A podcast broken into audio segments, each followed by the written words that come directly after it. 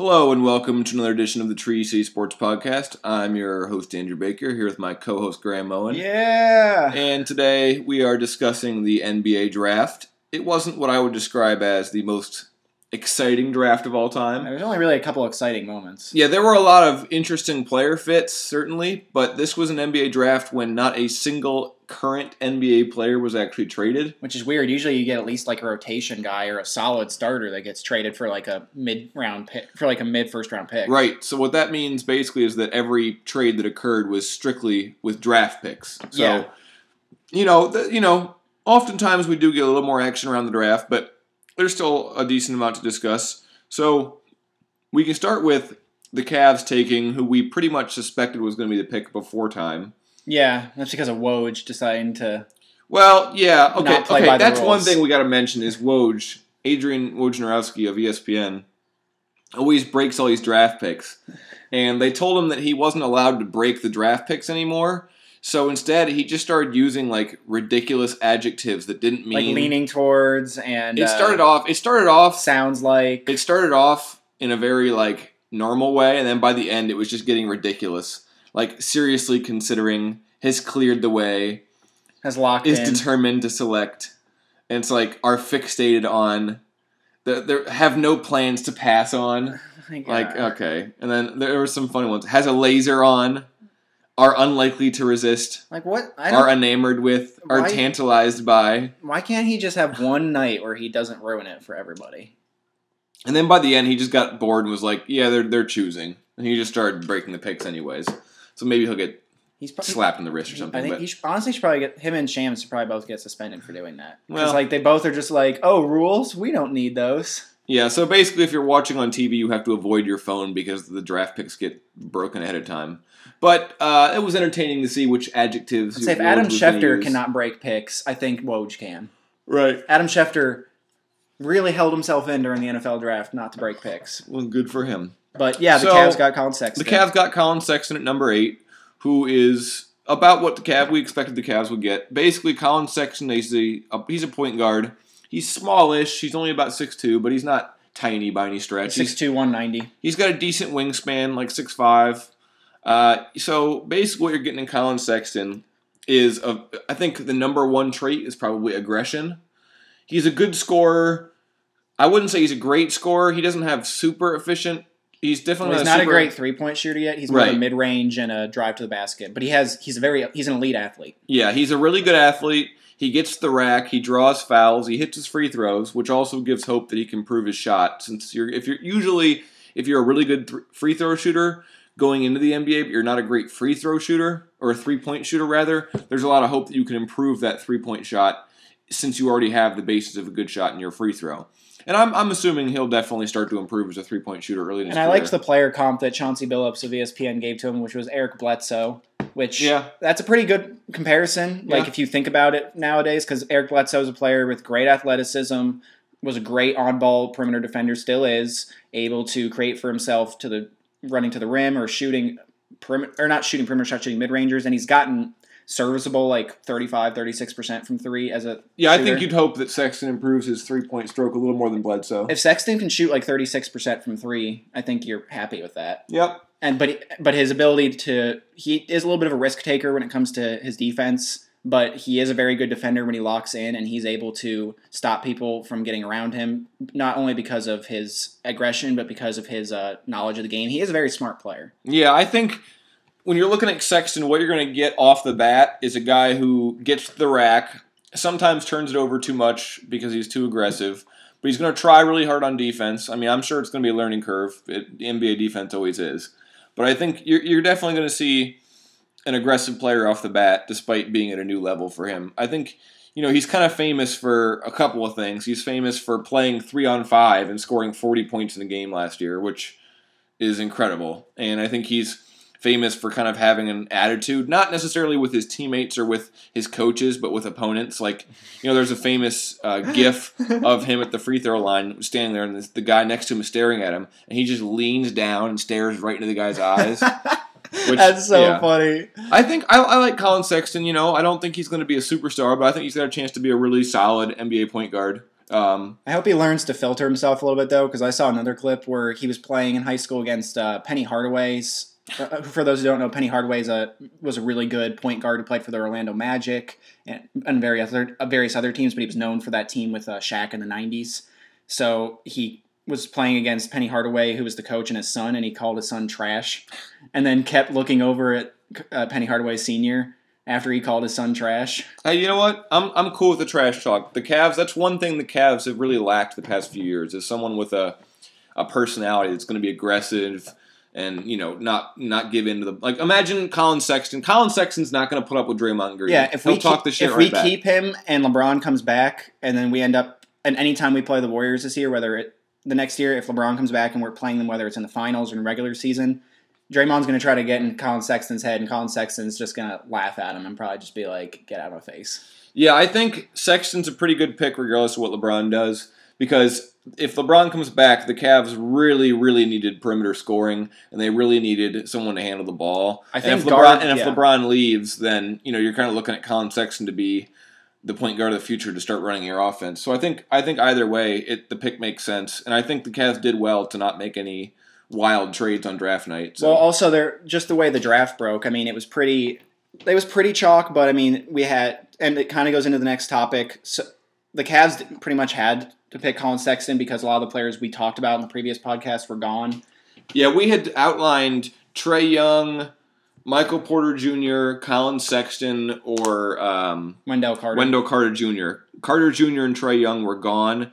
So at that point, the Cavs were basically choosing between Sexton or Michael Porter Jr. or a guy that was supposed to go a little bit lower than that. Or and Michael S- Porter Jr. actually, SGA. yeah, Michael Porter Jr. fell to 14th, which was a pretty big surprise. A lot of team people expected him to go in the top. You know, there was talk he'd go to second overall, and he fell to 14 Denver because of injury concerns. And It's a low risk, high reward for me for Yeah. Denver. I'm glad the Cavs picked Sexton over him um, because number one, Sexton fits better with LeBron if LeBron does decide to come back, but also because I think that with there being about you know ten really solid looking players in this draft, I think that I'm very much okay with taking a guy that doesn't have major injury concerns and letting Porter slip. But I do think at 14, that's a pretty great. I mean, that's just massive upside that low in the lottery for Denver, and I think it's no brainer that low. Yeah, and I mean picking a guard for the Cavs, I feel like that's the only position that if the Cavs pick that, that's there's a chance we don't move that player because of just the need for it. Had Agreed. It, had we drafted Trae Young, we would have needed his scoring to help LeBron. But now drafting Collin Sexton, he could score like 13 to 15 a game maybe this year if we keep him and LeBron comes back. If he doesn't, if LeBron doesn't come back, we could see a inefficient like 16 to 18 points a game. And because he'll probably have to be running a lot of stuff himself with a bunch of new guys because most of the old regime will be gone. But um, that tr- kind of transitions into our next point, which was the biggest trade that happened. Again, no pl- current players, but draft picks. Uh, the Mavericks and the Hawks made a trade. The Hawks traded their pick and got Trae Young to move back two spots, essentially. Yeah, the Hawks were sitting at number three with Luka Doncic on the board, and evidently the Hawks decided that they would rather have Trae Young because they traded back from three to five with the Mavericks, who were sitting at five, who obviously really wanted Doncic. So basically, to move back from three to five, the Hawks got the Mavericks first round draft pick next year, top five protected. Which will probably convey. So that, that means if the Mavericks are in the lottery and they win the lottery and get in the top three, they keep their pick. And it's top five protected the next two years and top three the next two years. So basically, it's pretty much guaranteed that won't be a top five pick, but it's going to be most likely a middle lottery or late lottery It'll first probably be rounder. like nine to eleven or something. I think it's a good trade for both teams. I think Atlanta is at the very beginning, you know, kind of stages of this rebuild. So I think amassing as much talent as possible is smart for them. And I think, I mean, you're looking at It's a lot of risk though to take Trae Young. well, you know, this is what you got to say about Atlanta. Obviously, they really love Trae Young. Clearly, to trade that they pick. traded back So- because that was the Doncic pick. I think if you're Atlanta and you're saying we'd rather have Trae Young anyways, to pick up an additional likely lottery pick is pretty good. And I think if you're the Mavs, I don't think it's a bad pick either The Mavs, you're ecstatic. I think Luka Doncic is probably the best player in the draft, and I think a lot of people think that as well. I think there's a great chance that he becomes a superstar, and I think giving up a late lottery pick and the number five pick for him is a pretty great trade for Dallas. So I think it makes sense both ways. I'm really excited to see what Doncic is in the NBA. He's a fascinating player considering how great he was in Europe. But I really hope the Mavericks do something in free agency to help him as well, like get some more big men because it's clear with this pick the Mavs are going for contention as soon as possible because Doncic or at probably, least or at least not being bad. Yeah, Doncic is probably the most instant impact player in this draft just because he was playing professionally overseas. He just finished an 82 game season with Real Madrid, winning two, winning both the EuroBasket championship and the um, I think it was the ACB championship. I forget what it stands for, but he played 82 games this year, so we already know he can handle a full NBA season when it comes to that. Add in playoffs, maybe we'll see, but it's a great pick for them they have they already have Dennis Smith to build with, and also having Dirk Nowitzki there will be perfect to help mentor him. Just because being able to come from Europe to America is a big jump in a lifestyle change, and Dirk's done a really good job of doing that over the years, and he can maybe help Doncic get help make him a popular fan, person with the Mavericks. Yep, you're looking at Donnie Nelson, who picked Dirk Nowitzki all the way back in was it ninety seven or two thousand. He's been in the league for twenty years now, yeah. I think. So yeah, so 1998, 1997. Yeah. yeah. So you're looking at Donnie Nelson that picked Dirk all the way back then. Now his son for the Mavericks has now picked Luka Doncic, who they're hoping is the next great European player, and I think has a great chance to be. I think one other trade of note was so Philadelphia was sitting at ten, and every mock draft known to man had Philly picking Mikal Bridges at number Villanova. 10. And it made so much sense because he went to Villanova, which is really close to Philadelphia. It's in Philadelphia. It's in Philadelphia.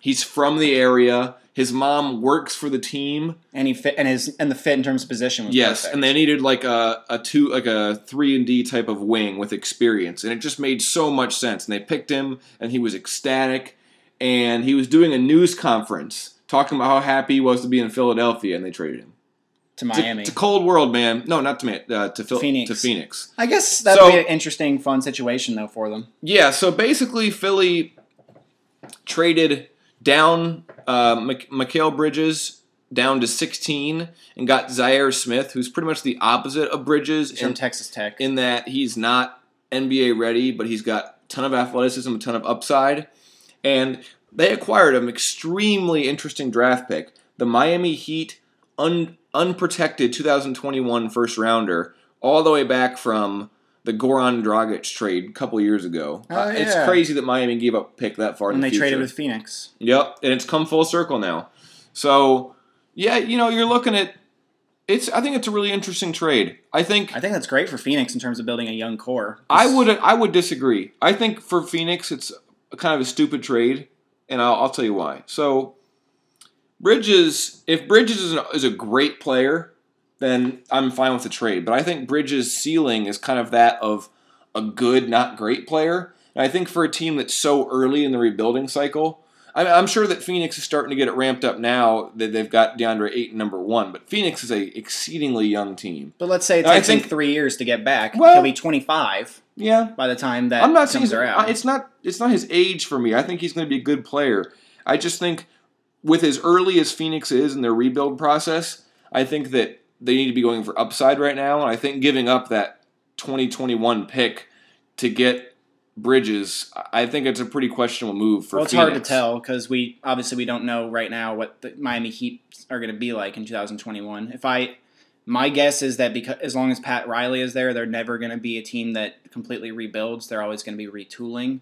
So if, yeah. I, if I had to guess, that pick would probably be either near the end of the lottery or right after the lottery, just because he always seemed to be going for that eight seed in the yeah. East just to have some respectability. Or if they barely miss it, again, we don't well, know what's going to happen in two or three years. Right. I will say that. I mean, look at Miami right now. Their cap sheet's ugly. They got a lot of average players tied up long term yeah, for, Dragic, for, for, big money. Hassan Whiteside, Tyler Johnson, Dion Waiters. Dion Waiters. They've got a lot of guys who are solid but not great players tied up to big money. James Johnson's another one. Oh yeah. So I don't know. I think there's a chance that Miami is a really old, mediocre team in a few years. But you're right. With Pat Riley, you never know. So basically, it, it's kind of like that pick is a big time lottery ticket. Yeah, but absolutely. I mean, depending on where that pick lands, definitely will, and you know, and obviously how good the players are that were traded will determine you know this trade just like any other trade. But I mean, if that's like a top ten pick, I think Phoenix could really, really regret Right. this trade. We are And Zhaire Smith is a total upside guy. if Zhaire Smith So hits. he's he's a, yeah. he's a very much an unknown. if Zhaire Smith hits and this Heat pick ends up being a top ten pick, then it's clear no matter unless Bridges ends up becoming a superstar in the league, then it's going to end up being much in favor of Philly. But for I'll tell you why I like it for Phoenix. Yes, they have a lot of young guys, but they don't really have many guys that a lot of the guys that they picked were like one and done guys in the league. Mikal Bridges spent four years in college getting his game up. He knows what to do. He's going to come in and be hardworking. Plus, they need another wing to pair with Josh Jackson. Yeah, they needed wings and So they you- needed defense. So you think So- about it now, they're of a young core of Devin Booker, Mikal Bridges, Josh Jackson, and DeAndre Ayton. That's a good four to build off of. Obviously, you give up. You're giving up on Dra- Dragan Bender and Marquese Chriss. That was misses. Or at least you're accepting that they're probably not going to be good starters. They could still be bench players for you, but yeah, but like that. you're accepting they're not going to be what they were billed to be. and that young, but that young four core is going to be really important because Bridges is a pretty good defender as well. So him and Jackson can switch with each other. They will help cover up some of Booker's Yeah, deficiencies. because Booker and Ayton are bad defenders. But then Booker and Ayton on offense can run a really nice pick and roll, pick and pop. That'll really help them. Phoenix will be a fun team to watch this year. yeah, yeah. I mean, I think Bridges is a good fit for that team. I just really question giving up that asset. But Which is fair. you know, we'll see how I would have loved to see him on Philly though, because him in that rotation with like It him sucks playing with for Ben, him. him playing with Ben Simmons and Yeah. Joel Embiid, like It's- with Robert for Covington. him. It sucks for him. And I think if you look at that, like clearly, I, I don't think Philly was just looking to trade him. I think they were very happy with him. But when they got that trade offer, I think it was just we they they probably said like, okay, we just can't pass this up. Once it, they said, "Well, we'll make it unprotected," they Yeah. probably had to do it. If they Yep. had made it like top ten protected, they probably would have been like, "Yeah, no." Exactly. Yeah, I think I think Philly was happy with Bridges, and I think it sucks for Bridges because that was a perfect scenario for him, and he was so happy to be there. But hey, man, it's a cold world when you're in the pros. As an NBA GM, regardless of what year the pick is, it's really hard to give up a pick that has no protections on it yeah, because you just don't know. It could, Yeah. it could be. It, it's just that's the whole. For all we know, the Heat could be a good team in 2021, and it'll be a pick that's in the late teens, which early 20s, because it's three years from now. We don't know what's going to happen. Hey, man, it could be LeBron and Porzingis in, in Miami in four years. Who knows? Maybe, uh, or for all we know, the Heat are going to be bad,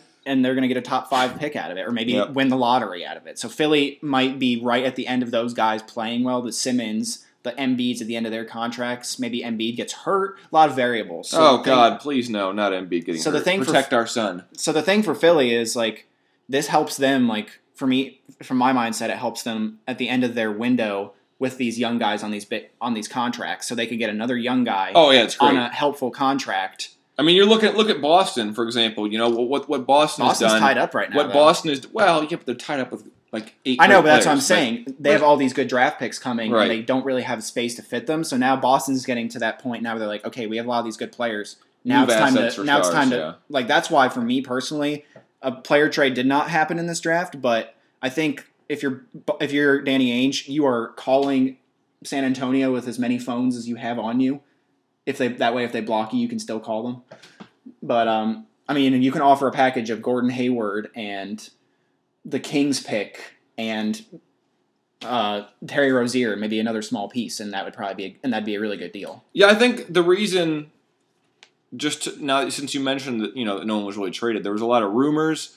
But I think if you're looking at why no one was traded, I think it's because the teams don't determine where the players go anymore in the NBA. Players even do. the guys that get traded, the players like Kawhi's not a free agent. He's going to get traded if he does get traded. Not he's not going to sign somewhere, but he still has all the leverage because he's got one year left on his deal, and he can say, "I will only re-sign with blank, the Lakers, Boston, whoever it is." And as soon as he says, "I will only re-sign with this team," then immediately His value goes down. immediately his value goes way down to every other team, and immediately it's pretty much that team has to come up with the best package they can, and the Spurs have to choose. Well, do we call his bluff and try and keep him and try and make it work out with him, which is what they're doing so far, uh, or do we trade him the team that he wants to re-sign with and get the best package we can? I mean, and that's, I- that's the whole yeah. point is why there was no trades right now is because players like Kawhi and LeBron haven't decided where they're going to go.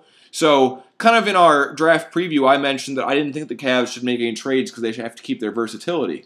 Because, and, and you're seeing that's what a lot of NBA teams did is they said, okay, look, this is an uncertain summer. We don't know where these star players are going to be playing. So until those pieces of the puzzle are together, teams were very wary of making impact trades. And I think I think obviously, you know, when free agency starts and all these dominoes start to fall, we could have a crazy, crazy couple of weeks in Yeah. July. And I just think that's kind of explains why the draft was a little bit slower in terms of NBA players getting traded. And we'll get into this in a later podcast, but just a quick little hot take. I think if you're Kawhi, Boston's Boston is a really good place to say you'd sign an extension there. He'd be contending for years to come because even if you trade, if you did my trade of Gordon Hayward and the Kings pick and Terry Rozier, and then maybe throw in uh, like Semi Ojeleye as another young piece, like you could then you get Kawhi Leonard back. Your starting lineup is Kyrie Irving, Jaylen Brown, Kawhi Leonard, Jayson Tatum, and Al Horford Oh God,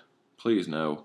with still a bench of Marcus Smart. That's all we need. Is more, that's all we need is more Celtics titles just to appease their fan base, huh? Uh, for Kawhi Leonard, I'm just saying, if you're thinking about who, where you want to go, Boston should be either one or two on your list. Yeah, well, for Kawhi, it comes down to the best basketball situation, or if he wants to play on the West Coast, then he's not going to If it's the to West Boston. Coast, it's probably going to be But- the Lakers or the Clippers. But j- Yeah. that's just something I wanted to throw in Yeah. there because we coming up soon, we are going to be doing LeBron pitches. But I think that could be something else we even briefly talk about as Kawhi pitches. Yeah, we're gonna we're definitely gonna discuss all the potential comings and goings of all the stars this summer. those two being the. We've got about a week till free agency starts. Um, one more note about the draft that we can discuss very briefly.